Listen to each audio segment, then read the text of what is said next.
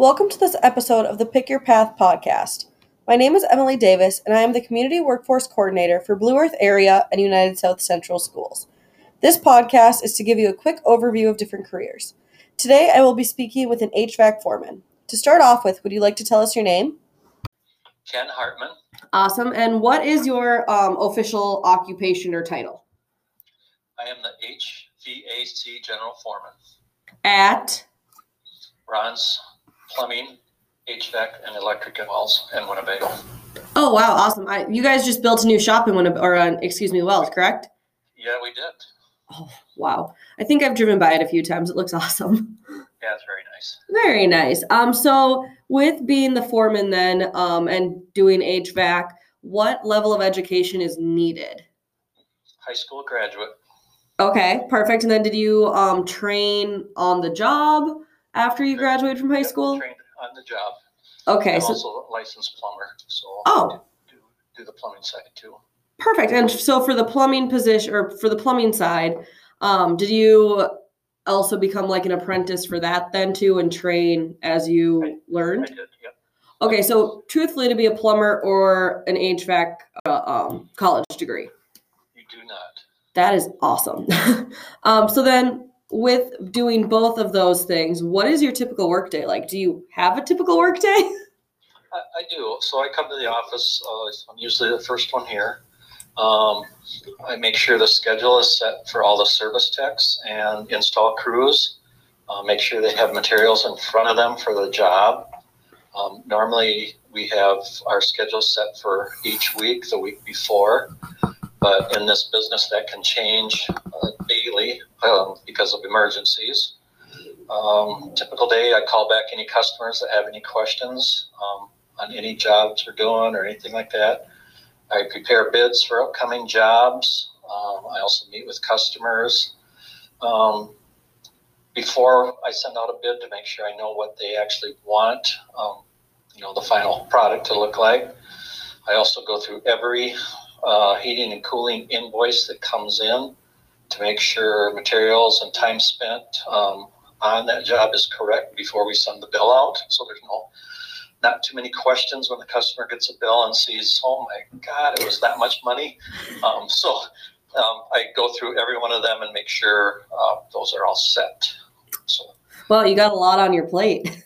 I do have a lot on my plate, and yeah, so I normally uh, have ten guys. I the most I've had is ten guys. I have to keep busy. Oh, wow. So I have a feeling around here that's not too hard to do. no, uh, we have such a big area that yeah, we're we for the last two years we have not had idle time at all in the HVAC department. Oh, wow. That's amazing. So I'm assuming then, since you're um, a supervisor, you had to work your way up to this position. I did. Okay. So, yeah, I was always in the field, and once we became bigger, um, you just need somebody to coordinate um, jobs, uh, do bids, and everything. I was doing a little bit and being out in the field, and you, you get so far behind. So I hung up my tools, and I do not go in the field at all. Okay. So uh, with you mentioned that you talk with customers regarding bids and things like that. Would you say you need to be a people person in order to be in your role? Absolutely. And it is this is way different where we live than being in Mankato or the metro area.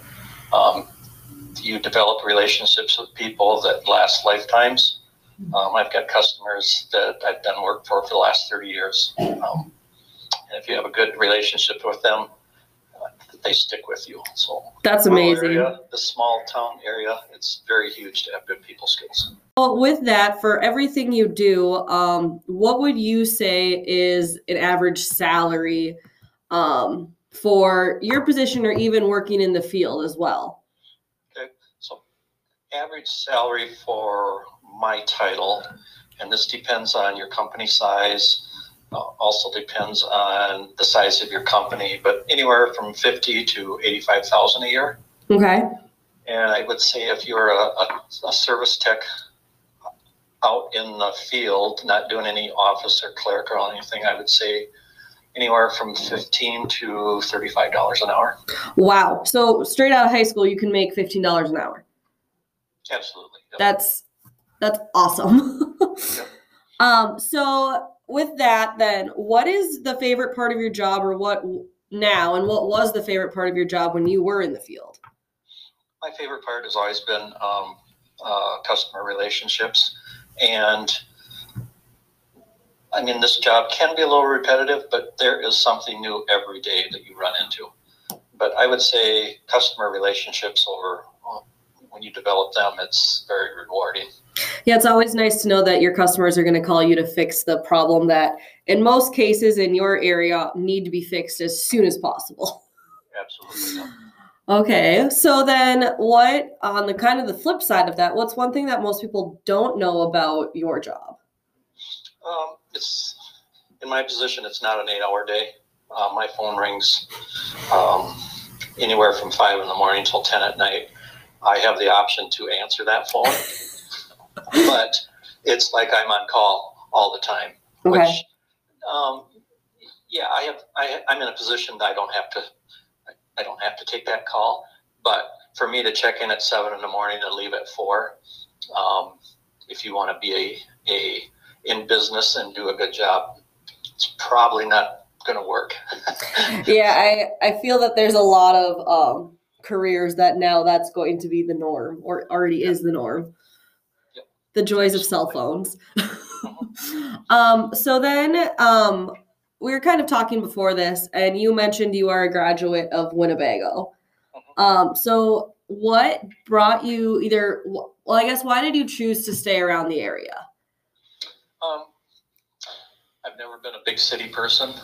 Um, I like gravel roads, and the rural life is a little bit slower paced. And I just knew coming out of high school, I did go to one year of vo- vocational in Austin for farm equipment mechanics. Um, I just knew that you can make a very good living because the cost of living is so low comp- in the rural areas compared to going to a big city. Very good living, and yet you can still go to the cities if you want to go to a concert or something like that. Yep, we do it all the time. Yes. nice to come home. That is very true. I can only stand traffic for so long. yeah. All right. So then lastly, do you have any advice for students who are interested into going into HVAC or plumbing? I would say you've got to develop develop good people skills. Um, communication is huge in this in, in this business, um, and if you do that, it can be very very rewarding. Um, the young guys we have on on staff, um, customers request them. Um, they really like them. They see them out in the public, and that, that's what makes it rewarding. If you are not a people person, you are not going to last in this business. And that was Ken Hartman, HVAC foreman at Ron's Plumbing and HVAC in Wells and Winnebago. Thank you for taking the time to speak with us today. Throughout the rest of the episodes, we will be exploring different careers. If there are any that you would like explored, please let me know. You can send them to emily.davis at cedausa.com. Thank you for listening and have a great day.